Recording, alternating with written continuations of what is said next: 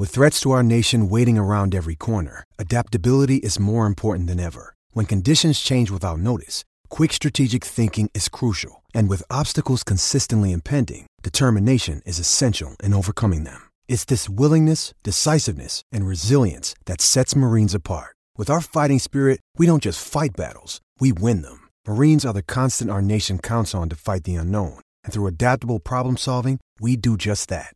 Learn more at Marines.com. Survivor 46 is here, and so is On Fire, the only official Survivor podcast, and we have a twist this season. The winner of Survivor 45, Dee Valladares, will be joining us every week. We're going behind the scenes of the biggest moments, the how and the why things happen, and the strategy and analysis you can only get from someone like me, a Survivor winner. Listen to On Fire, the official Survivor podcast, wherever you get your podcasts.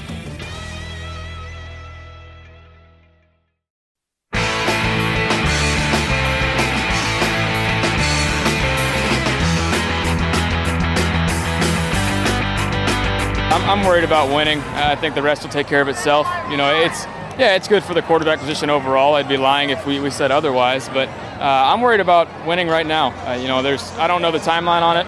You know, we haven't talked about it because I'm worried about winning this season. I'm not doing the negotiations, so quite frankly, I don't give a damn. I'm worried about winning week one, then going on to week two and focusing on that week, 1 week at a time. And that's my mindset. So no matter how many times I get asked this question throughout the year, it's going to be the same answer because that's just the truth. Good Monday afternoon to you. Hope you had a great weekend. Baker Mayfield talking at the Orange and Brown practice yesterday. Let's welcome in Mary Kay Cabot, Brown's beat reporter for Cleveland.com and the Plain Dealer. Mary Kay, you said that's exactly the mindset Baker Mayfield should have, correct? Yes, 100%. I mean, he should not care because it actually behooves him if they don't get it done before the season. It behooves him to go out there and pad that resume a little bit, to go out and show that he belongs up in that same pay grade with Josh Allen, who is now making $43 million a year as the second highest paid quarterback in the NFL behind Patrick Mahomes. And then Lamar Jackson is going to make something very similar if he gets his done before the season. So Baker Mayfield doesn't necessarily have the same resume that those guys have in terms of a Pro Bowl or a runner-up for MVP or an MVP in the case of Jackson, multiple trips to the postseason. He doesn't have a top 10 ranking or anything like that. So it really behooves him to go out in this Kevin Stefanski offense and show exactly what he is and what he is capable of when you put a full season together, essentially, starting with midway through last year and then the first part of this year. If you have that body of work, you can sit down at the bargaining table and say, here's who I am, one of the best quarterbacks in the NFL. And really, in fairness to Baker Mayfield, there were a bunch of circumstances early that, you know, were not great for him that Josh Allen and Lamar Jackson didn't have to overcome. But to your point, he's in a good system now. They know what his strengths are. And you would expect this to be kind of a jumping off point where he's going up and ascending. Well, absolutely. You know, it's going to be a little bit difficult, I think, in the early going to compare Baker right to a Josh Allen right now. Because as I mentioned before, he doesn't have the same pedigree at the moment. But I think he's going to get it. And like you said, it was a jumping off point last year when he started, when the lights really came on. He was the second best quarterback in the last 7 games of last season, and just only to Patrick Mahomes. So when you put that all together and then what you saw in the playoffs, which again were excellent, that victory over the Steelers, then you start to see the body of work and what he's going to be able to do in this offense. Not only just with what he has around him on offense, but now what he has around him on defense.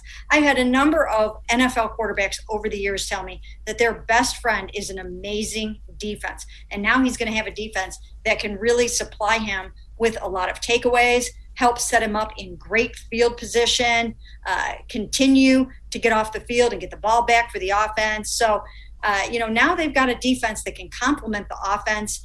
And there's just a lot of reason to believe that he's going to be very successful in the first part of this season for the contract purposes and then for the rest of it for playoff purposes.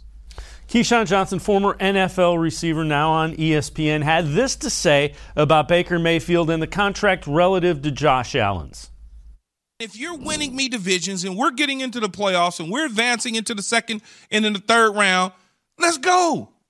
Let's go. So his value to that franchise would be worth $150 million guaranteed. It's worth $150 million guaranteed right now as far as I'm concerned. Now, he might not be on the open market worth that, right? He may not be on the open. But in fact, here's what I would say. In fact, he is not worth that on the open market. He's not worth it on the open market. But he ain't on open market. He's our baby. And because he's our baby, we've got to take care of him the right way. Now, again, it may be 145 or 152. But he will give a damn about that, though. But he says he doesn't give a damn. He's going to surpass $140 million in guaranteed money. Mm-hmm. I will step on the table with that one. And Mary Kay, I think the point is value is relative to what you're being asked to do. And the Browns are going to ask him to take them to the playoffs and take them to the Super Bowl. Absolutely. I mean, they suffered for many, many, many years without a franchise quarterback. Now they feel that they have their man. They believe that he can take them to the promised land and win multiple Super Bowls. So you're going to pay the premium for that. He's going to get paid. It's just a matter of sort of how and when. And nobody's in a huge rush because I think, I think Baker actually wanted to see if the market was going to increase with Josh Allen, and we figured it probably would, but you weren't sure if he would get like right around what Dak got or if he would exceed that, and he's exceeded it. And now you kind of have to see what Lamar Jackson does in terms of his yearly average, and that will also potentially inform what they do with Baker Mayfield. But you're right, value is relative, and his value to the Browns is extremely high right now. And again, they could either get it done before the season, during the season, or perhaps even after the season. Yeah, and the price of NFL quarterbacks is going to go up. There's a reason everybody considers it the most important position in sports. Let's shift our focus a little bit. Orange and Brown practice, as they call it now, at First Energy Stadium. What did you take away from that? What did you see? What were there guys that stood out? Just give us kind of a takeaway from the Orange and Brown practice. Yeah, there were a couple of guys that stood out and did a really, really nice job. I would say David Njoku, he really, really helped himself in the Orange and Brown scrimmage, caught a couple of touchdown passes and really hung onto the ball. He's doing a better job with that lately. Harrison Bryant did the same thing. Case Keenum did a phenomenal job in his two chances at the first 2-minute drills of camp. Baker got two, Case got two. Case ended both of his with touchdown passes, one to Harrison Bryant, one to David Njoku against the first-team defense. Baker did not fare as well in the 2-minute drill, and he mentioned that afterwards. He knows he's got to do better in that, and he was going against the second-team defense. So you would have expected that he would have moved the ball a little bit better than he did. But again, it was a practice, so you don't get too caught up in it. He did a really nice job in the red zone, threw a lot of touchdown passes in red zone drills, so he was absolutely fine there.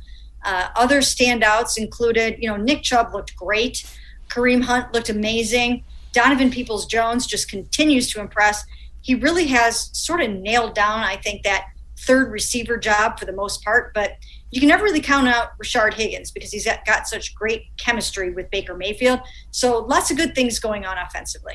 What about the atmosphere? We kind of heard about it, and people were waiting to get in line, and there was around 30,000 people at a practice. What was it like at First Energy Stadium? Well, you can tell that Cleveland Browns fans are just all about this football team. The town is now painted orange and brown. People are so excited. There were a lot of chants of Super Bowl, and here we go, Brownies. Everybody dressed in their orange. I mean, it was almost like the olden days when I was covering Bernie Kosar in the AFC Championship years. I mean, it sort of has that vibe back to it where the whole city is just behind this football team. And it was actually nice to see that many people in the stadium because all of last year, we didn't see that many people in the stadium. They had 12,000 max. So to see 30,000 in there and to hear the roar of the crowd, it was great. It was great for the players, tons of energy. They got a nice message from Baker Mayfield beforehand, a nice message from Kevin Stefanski, and it was just a great afternoon overall. Mary Kay Cabot, Browns beat reporter for the Plain Dealer, as well as Cleveland.com, and I'm going to step aside, take a quick time out. On the other side of the break, we'll hear what Dan Orlovsky has as far as projections for year two of Baker Mayfield in this Kevin Stefanski system. Also, we'll talk some more contract extensions that may have begun discussions. Sports for CLE. We'll be right back. Stay with us. Life is getting back on track, and you can too. If you or your family have experienced financial hardship as a result of COVID-19, Tri-C can help with tuition assistance. Safely get the in-demand degree or training you need with online and on-campus classes. Go to tri-c.edu to check out our programs and resources. So, what are you waiting for? Register now for fall classes. Tri-C is where futures begin. When it comes to selling you a mattress, most retailers are handing you a line, a long line of extra steps that drive up costs and create confusion. At the Original Mattress Factory, we simplify the mattress shopping experience by building mattresses and box springs in our own local factories and selling them direct to you. It's short, sweet, and simply makes sense. So experience more than just a mattress store. Experience an original, the Original Mattress Factory.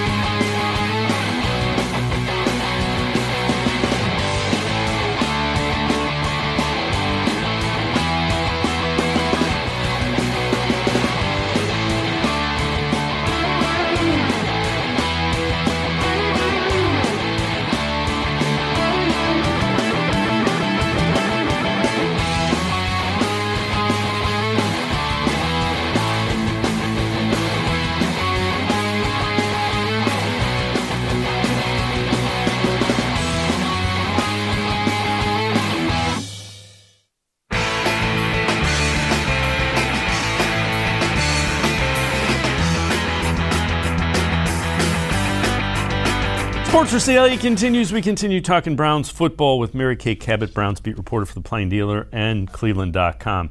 Dan Orlovsky from ESPN has projected what he thinks Baker Mayfield will do in year two in Kevin Stefanski's system. These projections based on what some quarterbacks have done in year two in similar systems. 67% completion percentage or more. Okay. 37 or more touchdowns. Yep. Less than 11 interceptions and 4,500 yards. A huge jump from year one to year two. Yeah. We have empirical data that says when quarterbacks go from year one to year two, in this Kyle Shanahan, Mike Shanahan, Gary Kubiak, Kevin Stefanski type of system, the quarterbacks take a huge jump. We've seen it with Jared Goff.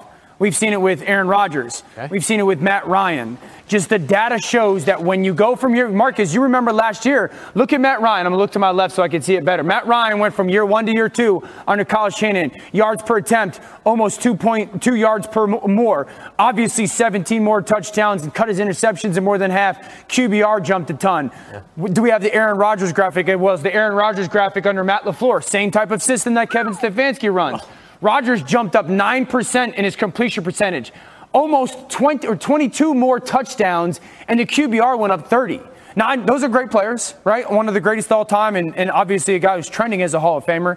But those are guys that Baker Mayfield, to take a number one overall, should try to emulate.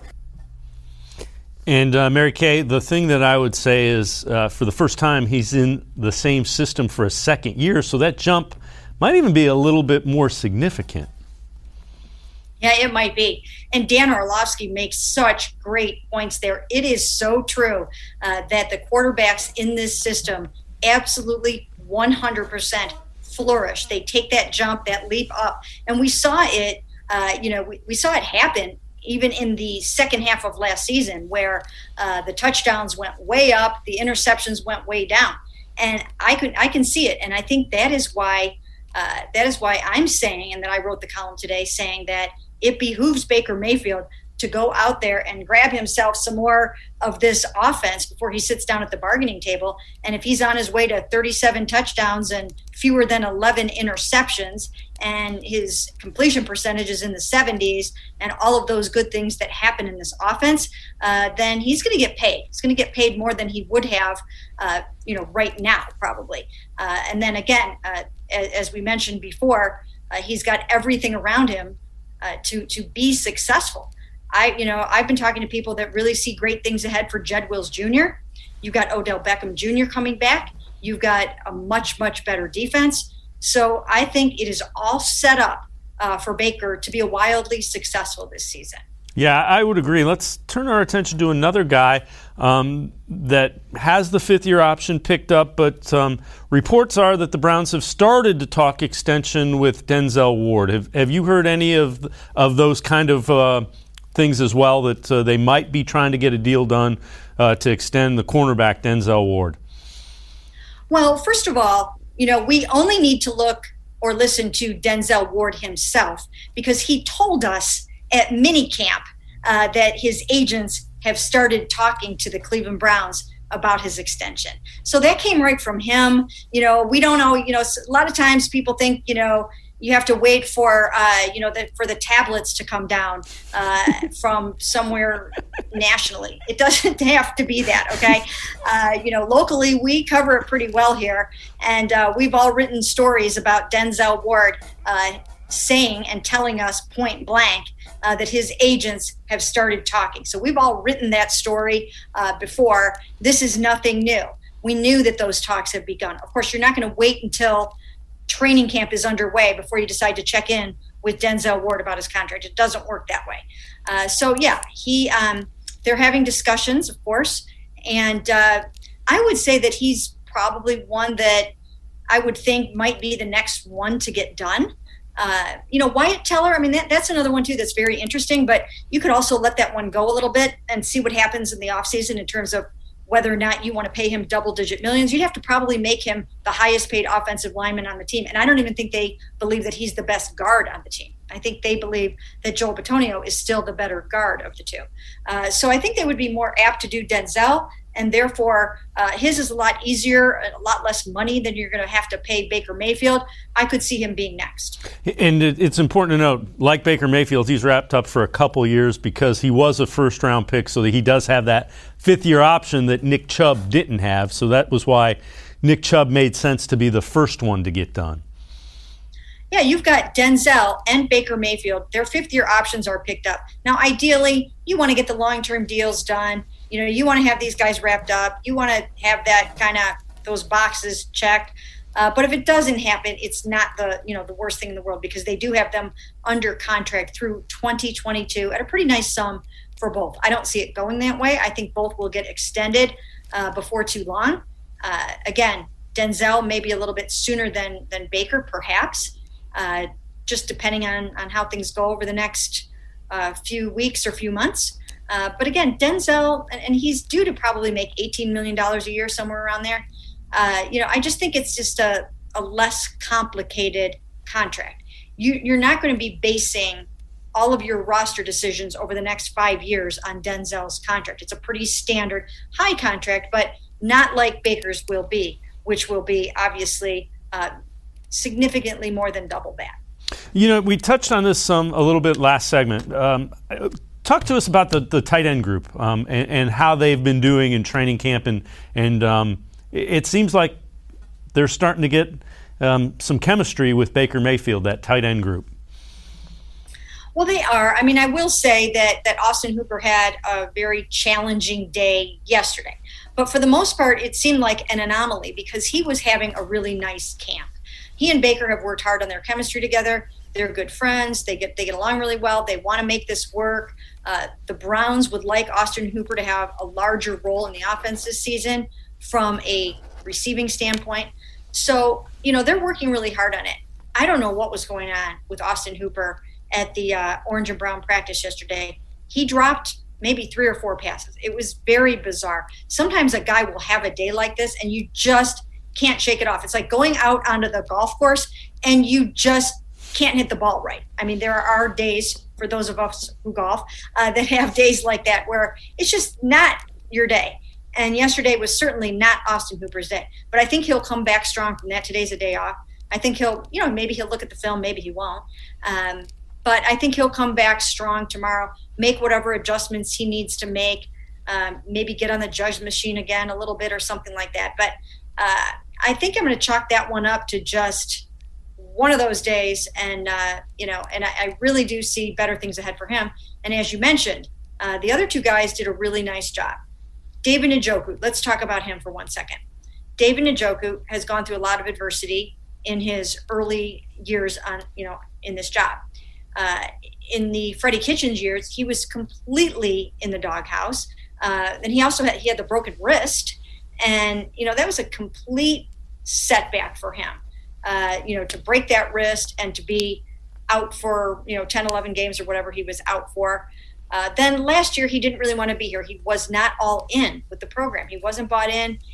When he saw that they went out and signed Austin Hooper and they drafted Harrison Bryant, he saw the writing was on the wall, or at least he felt like it was, and he didn't feel that there was going to be a place for him or a big enough role for him. He wants to be a number one tight end. I think he can actually be a number one tight end. I tweeted this yesterday during the Orange and Brown practice.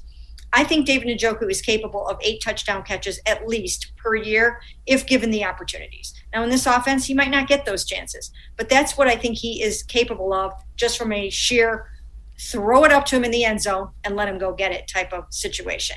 And he demonstrated some of that yesterday. Again, now he is bought in. He did not want to be here all the way through the trade deadline last year. He still had one foot out the door. Now he's here. He's playing under his $6 million fifth-year option, and you can see that he wants to be here right now. And he knows it's a contract year as well. He wants to go to the Super Bowl. He's trying really, really hard, and I see good things for him this season. Mary Kay Cabot, Browns beat reporter for Cleveland.com, and the Plain Dealer and I are going to step aside, take a quick time out. On the other side of the break, we'll talk defensive tackles for the Browns. We'll also get a look at where some NFL experts, the national experts, view the power rankings for the Browns.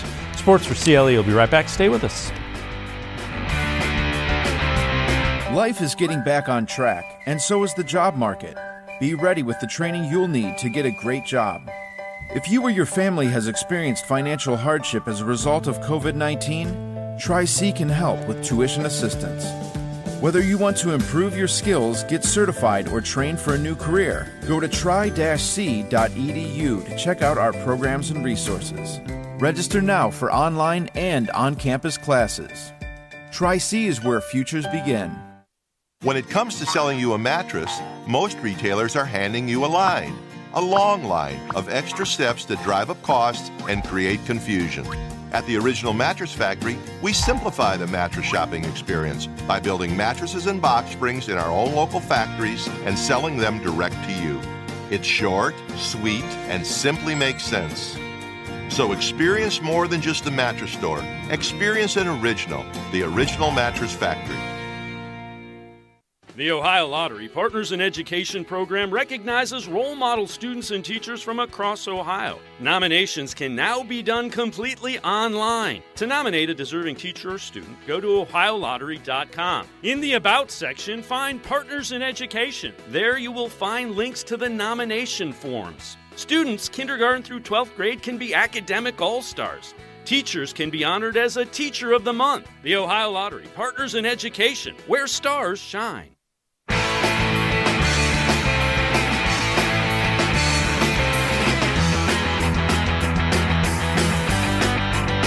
Sports for CLE continues. We continue talking Browns football. ESPN's Jeff Darlington talked about the AFC. AFC is a tough conference, and the AFC North, with the Browns, Ravens, and Steelers kind of beating each other up, also tough. Here's what Jeff Darlington thought could be a separating factor. The second you criticize the Browns in any capacity, they'll come at you, meaning the fan base, to say, like, no, look at us. Like, look what we did last year against the Steelers. But I'm not just talking about the division. We're talking about being the cream of the crop in the NFL. Like, getting out of the division is going to be difficult in its own right. You've got two teams in the Steelers and the Ravens that feel like they could definitely compete with the Browns for the division, and a team in the Bengals that's starting to rise with Burrow. We'll see about them. But, like, the point there is, like, they're going to eat each other alive within their own division. Can they then get out of that and handle the Chiefs, the Titans, the Bills? Like, that to me feels like a challenge that, to Nick's point, it's going to require Baker Mayfield being more of an elite quarterback than he has shown so far. Let's bring back in Mary Kay Cabot. Mary Kay, I think that's a valid point, but I also think, as we talked earlier, Baker's set to do that this year. Yeah, and you know what? I've said this so many times before, and I really truly believe it. That 2019 season, he's still trying to shake off the reputation that he gained in 2019 under Freddie Kitchens in a very disorganized and discombobulated offense in which he threw 21 interceptions, which was second in the NFL, only to gunslinging Jameis Winston. Baker Mayfield is still trying to live down the reputation he got in that year, where he just did not look very good. And it's almost like people gloss right over what he did in the second half of last season to get this team into the playoffs and to win their first playoff game in how many ever years. So, he has some of that to overcome, but I do think that it's good for him in a way. I think he operates a little better when he's doubted, when his back is against the wall, and when people don't believe he can do it. If everything coming out about Baker Mayfield was positive the way that it was heading into that 2019 season, maybe he works just a smidge less hard than he has been or something like that. I mean, he always works hard, but I think it fuels him. It lights a fire under him to be somewhat doubted. And we are hearing plenty of that from different people. Now, not Dan Orlovsky. Dan Orlovsky is firmly in Baker's corner, and he's a former quarterback. He knows what he's talking about, and I think that says a lot. But there are plenty of other people who just aren't 100% bought in yet. Yeah, it is very interesting. The people that have played the position or the offensive players are the ones that seem to be more understanding of what Baker Mayfield is going through. I think you make a very valid point. So ESPN Power Football Power Index. Browns sixth highest in the NFL, and it's kind of interesting. So they go through probabilities of winning the division. Ravens 43% chance to win the division. Browns up at a 40% chance, and the Browns a 10% chance to be in the Super Bowl. Those all seem pretty much on target to me. That seems pretty rational from what I'm thinking. The Ravens and Browns are going to battle out in the North is basically what they're saying. Yeah, I think so, too. I think that I don't think enough nationals are giving the Browns credit for what they've done in this offseason to improve the defense, which I think brings them way up more on par with the Ravens than they were before. That was the problem. I mean, if you look back to that Ravens-Browns game in Cleveland that the Ravens pulled out there at the end, I mean, that's a game where if you have a better defense – you're winning that football game. If you have a better defense, there's a darn good chance you're beating the Kansas City Chiefs in that game and advancing to the AFC Championship game where anything could have happened. So now they just have so much more talent on that side of the ball. And I don't know if people have caught up to that yet and really realize and understand what potentially that defense could look like. Because what I'm looking at in practice, Jadeveon Clowney and Myles Garrett blasting off the edges, and then Malik Jackson looks terrific on the inside. I mean, just all the way across the board at every level of defense, they just look so much better. I think they're going to be really big in the turnover takeaway game, and that's huge. I mean, you're going to win the majority of your football games if you are winning the turnover battle, and I think they will do that. So, I mean, I right now, if I had to rank Browns and Ravens and put one on top of the other, it's a little tough. But I don't know. There's part of me that might really want to put the Browns ahead right now. Yeah, I think it's 1-1A, and I couldn't argue with anybody who said, if somebody said, I think the Ravens are a little better, all right, I'll listen to it. If somebody said, I think the Browns are a little better, I'd listen to it. If you say one is significantly better than the other, That I'm not listening to necessarily. Kind of an interesting tweet from Aditi Kikabala from NFL Network. Tweeted that before, when she covered Browns, Steelers, and Ravens, there was a marked difference between the Steelers and Ravens practices compared to the Browns. That difference no longer exists, and she clarified it. Tone, tenor, tempo, intensity, focus, professionalism, basic talent level, camaraderie. Again, this kind of speaks, Mary Kay, to the culture, I think, and the way that Kevin Stefanski, his coaching staff, and Andrew Berry have kind of turned things around with the Browns. It's evident to people who travel to different practices now. Yeah, and, you know, it's the same thing that we have been saying and writing here all along. I mean, it's pretty obvious that, well, first of all, this is the best roster that I've ever covered. So absolutely hands down from top to bottom and then all the way through in terms of depth. This is the most talented roster that I have ever covered. So, and I've been doing this for a long time. So, yeah, I would have to agree that, you know, they're just right up there on par from a professionalism standpoint. And that's what it takes. When you bring in an Andrew Berry and a Kevin Stefanski, things turn around very quickly. And I've always said this about culture. The easiest way to change a culture is to acquire a bunch of really good football players and win football games. That's the number one way to change the culture. Everything else flows from there. When you start to win football games, then you can attract the Jadeveon Clowneys and players like that. So it really starts with winning football games and being professional. So we've talked about the upgrades on defense. And these are – let me ask you about a couple of guys that are maybe a little bit more under the radar. Andrew Billings and Malik Jackson. Do you think those two have kind of – locked up the defensive tackle spots? And I know, you know, Sheldon Richardson was a really good player, but is that part of the upgrade just along that line? Yeah, I mean, I think in the early going, that's the way that it's going to start out to be. I really think that, you know, first of all, you know, Malik looks so solid. Andrew looks really good. He's going to be shaking off a little bit of rust. He's lost 20 pounds. He's going to shake off the rust of being out an entire season last year, but he looks really good too. So yeah, I would say that's the way that it will start. And there are plenty of other guys that can roll in there and rotate in. So it's a pretty strong position now. You see some young guys doing some pretty cool things. Tommy Togiai is in there. Jordan Elliott. I mean, Jordan Elliott is working really, really hard. One thing I've noticed about Jordan Elliott, he really spends a lot of time with the Malik Jacksons and with the Jadeveon Clowneys, picking their brains and, you know, working, doing extra reps off to the side and things like that. He's working at this tremendously, and good for him because you kind of see him coming up that learning curve. But there's a lot of bodies in there. Right now, Malik McDowell is going to be out for a little while, probably with the oblique that he suffered during the Orange and Brown yesterday. That's unfortunate. I've been watching him a lot. What a big human being he is. And if they can harness some of that talent to go with that size, you know, they could be onto something with him there. But this is a setback for him. Mary Kay Cabot, Browns beat reporter for Plain Dealer and Cleveland.com. And I'm going to step aside, take a quick time out. On the other side of the break, we'll take a look at some guys who we'll keep an eye on in the preseason games, and a former Cleveland reporter who is now on the national scene says the whole Browns thing has a very familiar feel to him.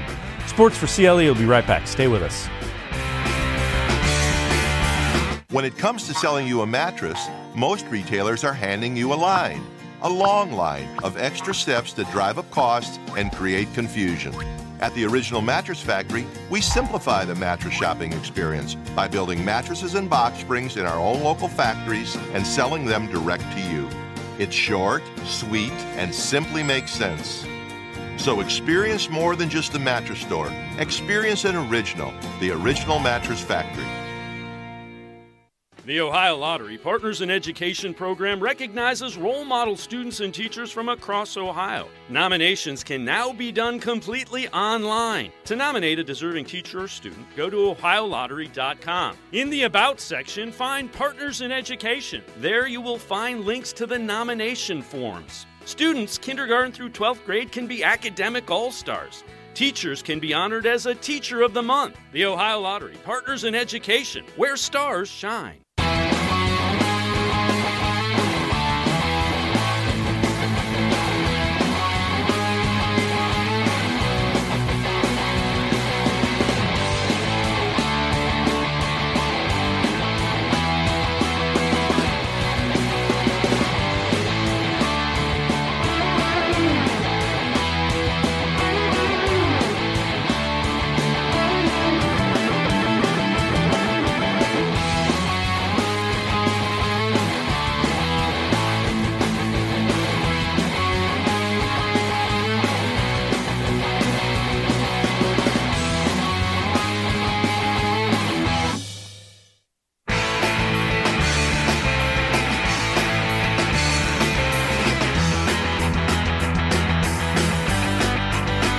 We continue talking Browns football here on Sports for CLE. Chris Broussard, a former Plain Dealer reporter, also worked at the Beacon Journal, was asked a word to describe what's going on with the Browns, and he said it has a very familiar feel. I was there the last time the Browns were special. I mean, I know it was 3 decades ago, but I was there. I've been in the dog pound as a fan. All right, I remember Bernie Kosar, Ernest Biner, Kevin Mack, all losing to Denver 3 times in 4 years in the AFC title game. I was there for all of that. 40,000 fans for a practice. This is what we do in Cleveland, all right? This is the type of fan base we have in Cleveland. Yes, I'm claiming it. I'm from there. I know LeBron put Northeast Ohio on the map in terms of basketball, but Cleveland is really a football city. Let's bring back in Mary Kay Cabot, and Mary Kay, can't argue with him. I do remember Chris being here and covering those Bernie Kosar teams, as I'm sure you do, and he's right. It does have that kind of feel. It really does. Once again, the town is painted orange and brown. Every single place that I go, everyone wants to talk to me about the Cleveland Browns. Honestly, I don't know, what anybody would ever have to say to me if it weren't about the Cleveland Browns. Everybody is all abuzz about this football team right now, and people are so excited about it, and it's great because the younger generation, they're getting involved, and that's terrific to see. Because we had a little bit of a lost generation there for a while, and they are coming back onto the bandwagon, and they're coming back in droves. And there are so many cool young guys on this team that I think they're going to be able to buy those jerseys and get to know them and identify with these players and really just kind of fall in love with this football team. I mean, these guys are so interactive with the fans. Myles Garrett, Greg Newsome, you see them on social media, John Johnson III. I mean, there's a new energy, there's a new life, and it's really fun to watch it all happening. You know, a guy that we've talked some about, kind of needing to step things up, Mack Wilson, linebacker. What have you seen from him in training camp? And I've seen you write some good things. I'm happy to hear that because it looks like Mack realizes he needs to turn it up a notch or two. Yeah, you know what? I had been thinking, and I talked about it on a podcast one day, and then the next day he came out and really, kind of confirmed what I was saying, was that, we underestimated what he went through last year with the hyperextended knee. And, that was a difficult injury to come back from. And he missed the first 3 or 4 games of the season, and he was never really himself after that. And I just assumed and figured that, it probably lingered throughout the year. And as it turned out, he talked about how he went to a dark place. He thought about quitting football. He wasn't himself. He graded out very low. I mean, Pro Football Focus, I mean, he was somewhere in, in the 30s, and starter numbers are up in like the 70s. So he did not grade out well at all. He did not play well. And, it could have possibly been the end of the road for him. But it's a great story. He found out he was having a child, and that turned out to be his son, Mack II, who was just born last week. Congratulations to Mack and to the family.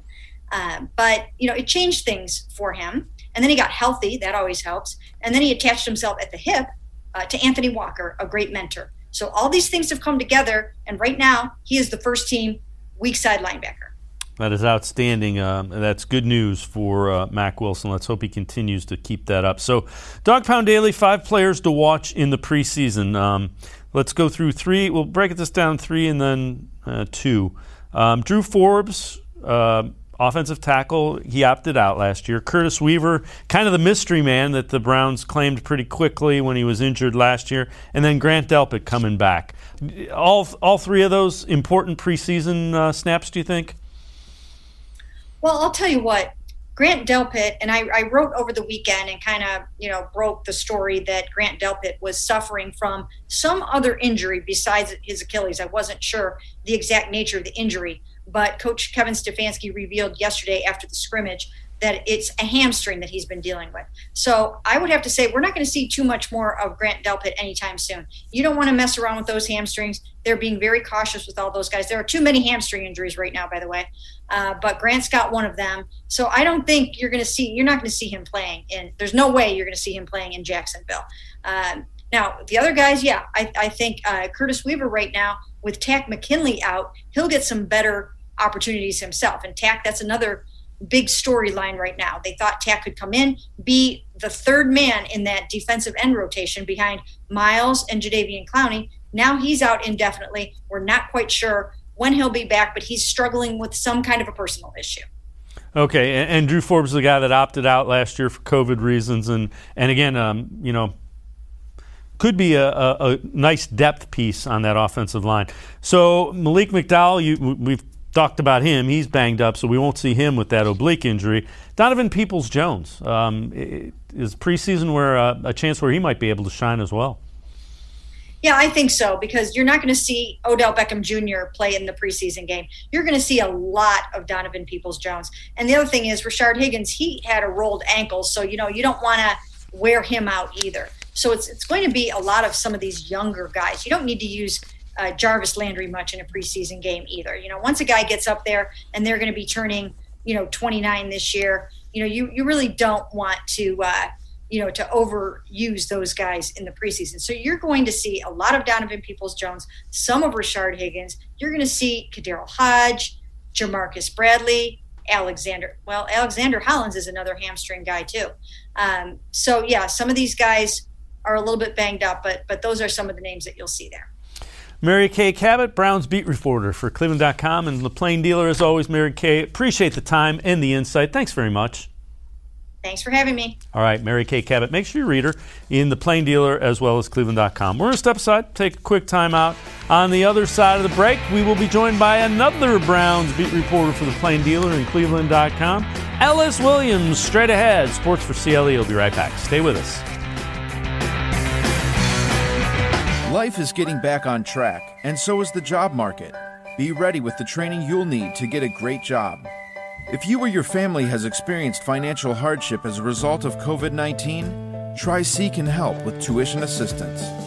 Whether you want to improve your skills, get certified, or train for a new career, go to tri-c.edu to check out our programs and resources. Register now for online and on-campus classes. TriSee is where futures begin. The Ohio Lottery Partners in Education program recognizes role model students and teachers from across Ohio. Nominations can now be done completely online. To nominate a deserving teacher or student, go to OhioLottery.com. In the About section, find Partners in Education. There you will find links to the nomination forms. Students, kindergarten through 12th grade, can be academic all-stars. Teachers can be honored as a Teacher of the Month. The Ohio Lottery Partners in Education, where stars shine.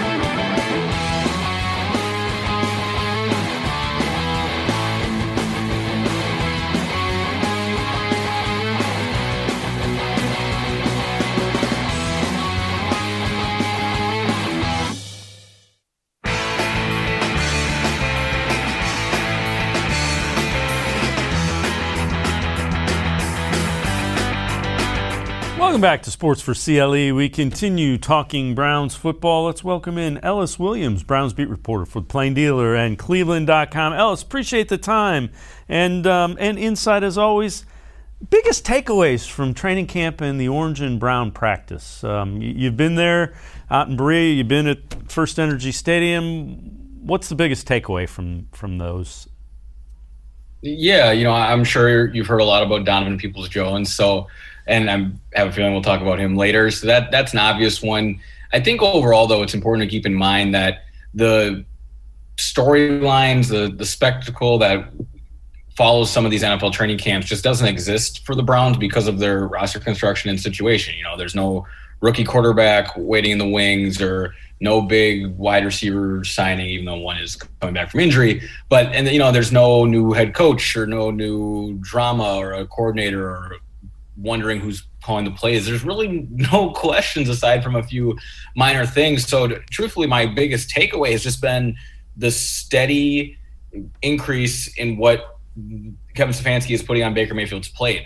If you thought the Browns used a lot of motion a year ago, I'm noticing even more now. Sometimes, you know, 3 or 4 shifts before a snap. Who knows if that's something they'll be able to get on the field. Tempo, play calling, the play clock, of course, all has a lot to do with that. But they're trying it at practice. And to me, that just shows, the steady progression and what year 2 with Kevin Stefanski and Baker Mayfield is going to look like. And that shouldn't really surprise anybody, but it is reassuring to see the continued improvement and the growing relationship of Kevin and Baker Mayfield. What about the defense? A lot of new pieces in there. How has it looked? Have they been playing fast? I guess that's the most important thing at this point. Do guys look like they're picking it up and playing fast? Yeah, I'm noticing a lot of physicality. The pass rush is going to be fierce. I mean, when Jadeveon and Miles are both out there and giving a real rep, a real effort, it's fearsome. You know, they're really making Jack Conklin and Jedrick Wills work out there. John Johnson's all over the field as safety. Anthony Walker looked real sharp getting sideline to sideline early in camp, but of course he's been out for a while now with that knee sprain. But yeah, overall the defense looks fast. They look athletic. And I'm noticing more man defense too, which with now Troy Hill coming down in the slot, that might be something they try more of this year now that they have the athletes to do so. Once you get into game planning for certain teams, though, there's still going to be a lot for this defense to figure out. But just early in camp, athletes tend to win practice, and there's a lot of athletes on the defense.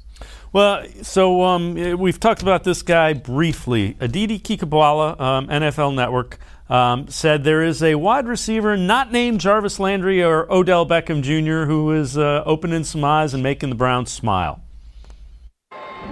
Well, you know, you see him working. That pass right there was just caught by Donovan Peoples-Jones, and this is a young receiver that this fan base is very excited about. Now, the Browns are in pads. This is only their 4th day in pads. We all know that football in shorts is not the same. But I can tell you, through a few weeks of training camp so far, Donovan Peoples-Jones has certainly showed a lot of potential and a lot of excitement as the Browns think about their future at the wide receiver position.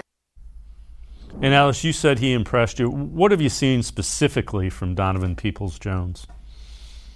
How much time do we have? You're so specific. It's really everything. He's getting open vertical. They throw him one deep ball of practice, and it seems like he's matched up with Greedy often, but it really doesn't matter. He wins them. Probably, you know, 4 times out of 5 he's winning those, which is remarkable. I feel like I'm tweeting a 50-yard touchdown of his each day. But then it's more than that. It's more than just the deep ball. He's working underneath well. You really see his size, you know, that 6'2", 215-pound frame. And that's just off the top of my head. I don't have his weight memorized, but just you look at him, he's really got, you know, a stature to him that is impressive. He elevates like any excellent receiver I've covered. Baker had a high ball on a little hitch for him, and he just went up and skied for it. I have a feeling he's going to be able to, you know, break free underneath and run with the football. He's just showing a complete skill set. And whether, like I said, whether it's Greedy Williams or AJ Green or even Denzel Ward, he broke Denzel off on a deep comeback last week on the sideline that I saw, and it was just a precise and crisp veteran-looking route. But Denzel was on him like glue, and Donovan still won the ball. He attacks the football, whether it's a low ball or a high ball. He goes and gets it, has strong hands. He is really looking like he's coming into his own as just a second-year player. Browns fans should be excited about that. and the future of the position, quite frankly. Let me ask you this. Is there another guy or a couple of guys that have stood out other than Donovan Peoples-Jones? Everybody has raved about him. Who else have been some of the, the early guys that have stood out in training camp and in that Orange and Brown practice as well? Yeah, I'll say Harrison Bryant is making some steady improvements. We'll keep it there for a second here because I do want to mention Jordan Elliott, so don't let me forget that. But with Bryant, he is just doing an excellent job keeping up with Austin Hooper and David Njoku, who are two #1 tight ends in this league. And you'd think he could get lost in the shuffle or regress, sophomore slump. And of course, look, they haven't played any games, but I have to report on what I've seen so far. And Bryant's keeping up. I haven't seen a single drop. He's getting open versus man. He's still, a soft zone beater, and he's making explosive plays. He scored a deep touchdown the other day in the back of the end zone from Case Keenum, jumping over a safety. He is keeping up with these two tight ends, which really gives Kevin Stefanski an embarrassment of riches and a nice problem to have considering his offense. On defense, another second-year guy, Jordan Elliott. He looks the part, and he's bouncy inside there. It looks like D-tackle. The starters, that's going to be Andrew Billings and Malik Jackson if I had to project forward. But Jordan Elliott's going to have a very healthy role this year in the defense, and it's noticing or it's showing in camp. Yeah, another guy that was part of that draft from a year ago, so making the step that you would want to see in the second year. All right, so Bart Scott, former NFL linebacker, on ESPN says that he didn't see a long-term future for Odell Beckham Jr., in Cleveland. Here's Bart Scott.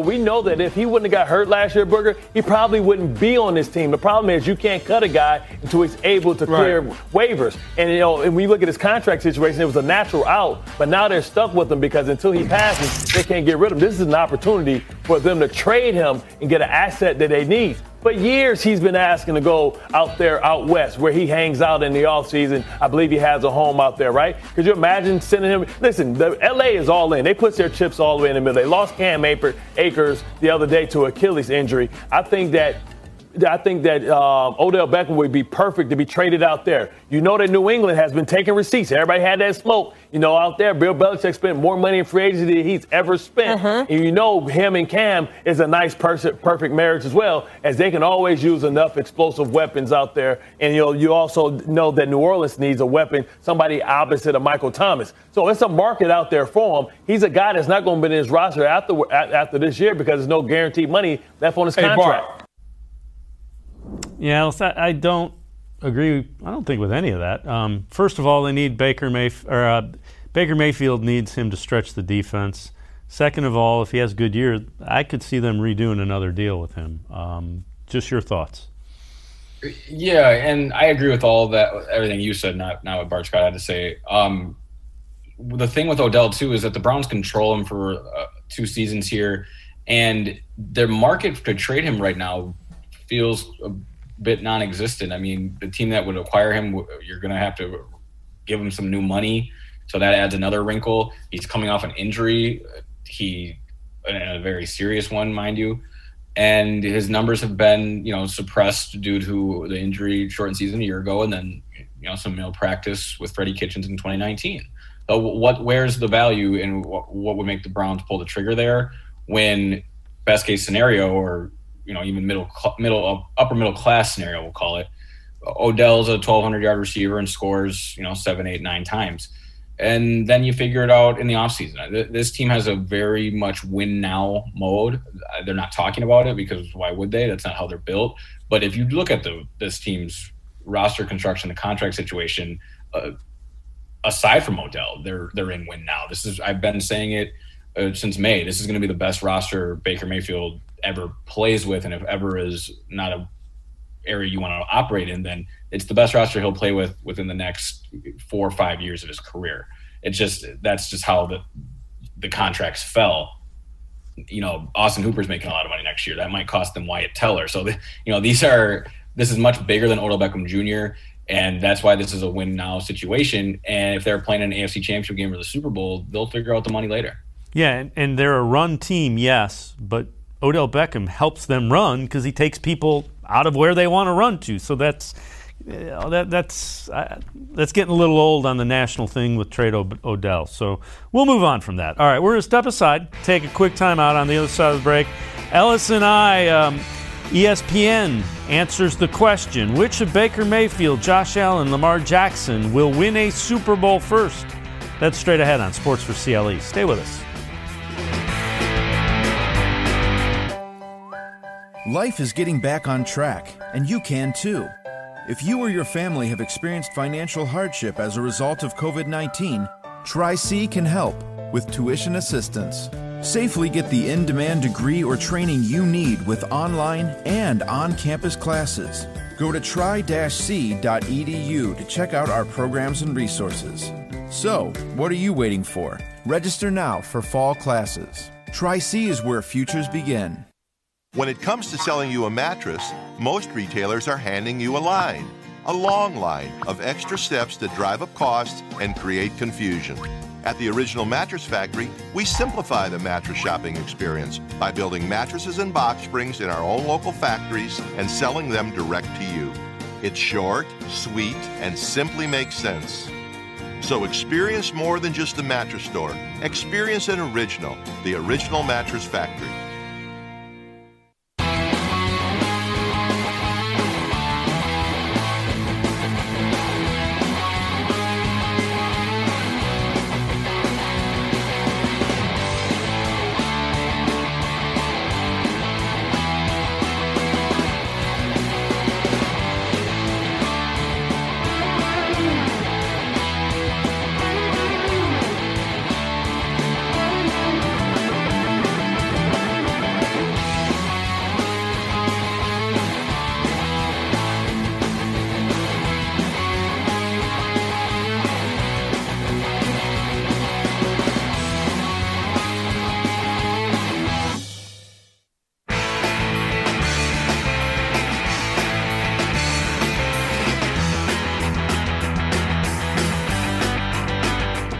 Sports for CLE continues. We continue talking Browns football. ESPN's First Take. The question was asked, which of Baker Mayfield, Josh Allen, and Lamar Jackson will win a Super Bowl? Neither of you think it's Baker Mayfield, but Cleveland has the #3 offense in the NFL. Why? I'm not sold on Baker. I think that he deserves a lot of credit for the year that he had last year. I think that Kevin Stefanski has done an exceptional job of coaching him. And Baker Mayfield is on the way up. But when we saw Josh Allen sign 6 years, $250 million, $58 million extension, I was sitting there, guys, wondering, why the hell is everybody talking about Baker Mayfield? Like, oh, because Josh Allen got this money. Now let's see what Baker Mayfield is going to get. He can't make any argument for $258 million because Baker Mayfield hasn't been that kind of talent. Love his moxie, love his guts, love the talent that he's shown and the improvement and his level of focus and dedication. He deserves a lot of credit, and I'm rooting for him to be successful, albeit not against the Steelers.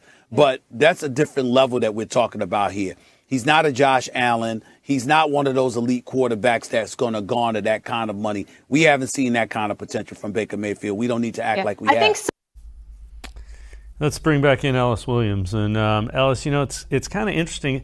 I don't think the gap between Josh Allen and Baker Mayfield is as big as it's played out to be nationally. And I think it would be interesting to see how both Josh Allen and Lamar Jackson did if they went through some of the similar things that Baker Mayfield has had to go through in his first three years.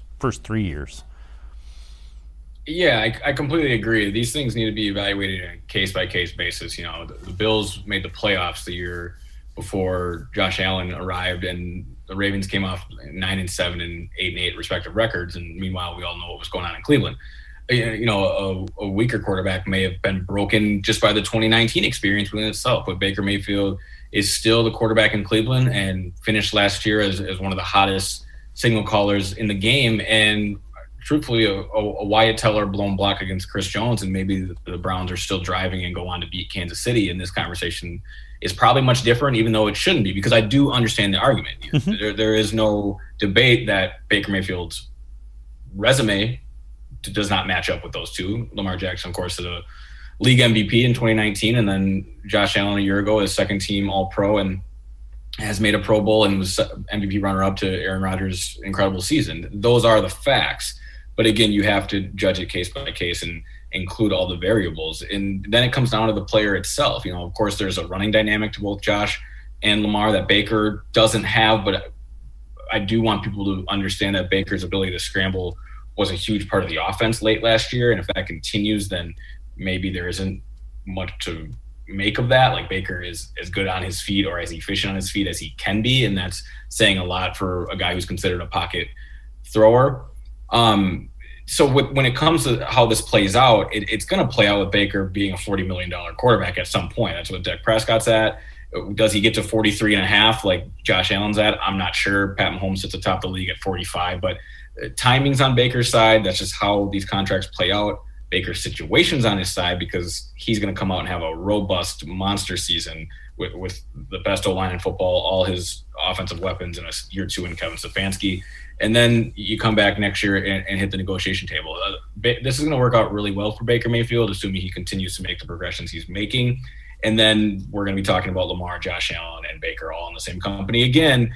The only difference is timing. And if this Josh Allen deal wouldn't have gotten done before week one, they would have, you know, already been reported that they were going to let it go throughout the season. So we were, you know, it's all timing. We could have been sitting here with no Josh Allen, Lamar Jackson, or Baker deal. It just so happened this one worked out. And the Ravens will pay Lamar eventually, and Baker eventually will also get his money.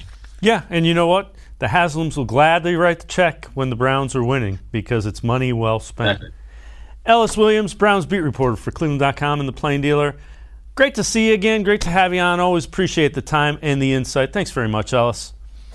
Yep, let's do it again soon. Thanks, guys. All right, Ellis Williams, Browns beat reporter for Cleveland.com and the Plain Dealer. That'll do it for this edition of Sports for CLE. We will see you again tomorrow. 4 o'clock, scheduled guests, Jeff Phelps from 92.3 The Fan and Tim Bielek from The Plain Dealer and Cleveland.com. Have a great night, everybody. We'll see you again tomorrow at 4 on Sports for CLE.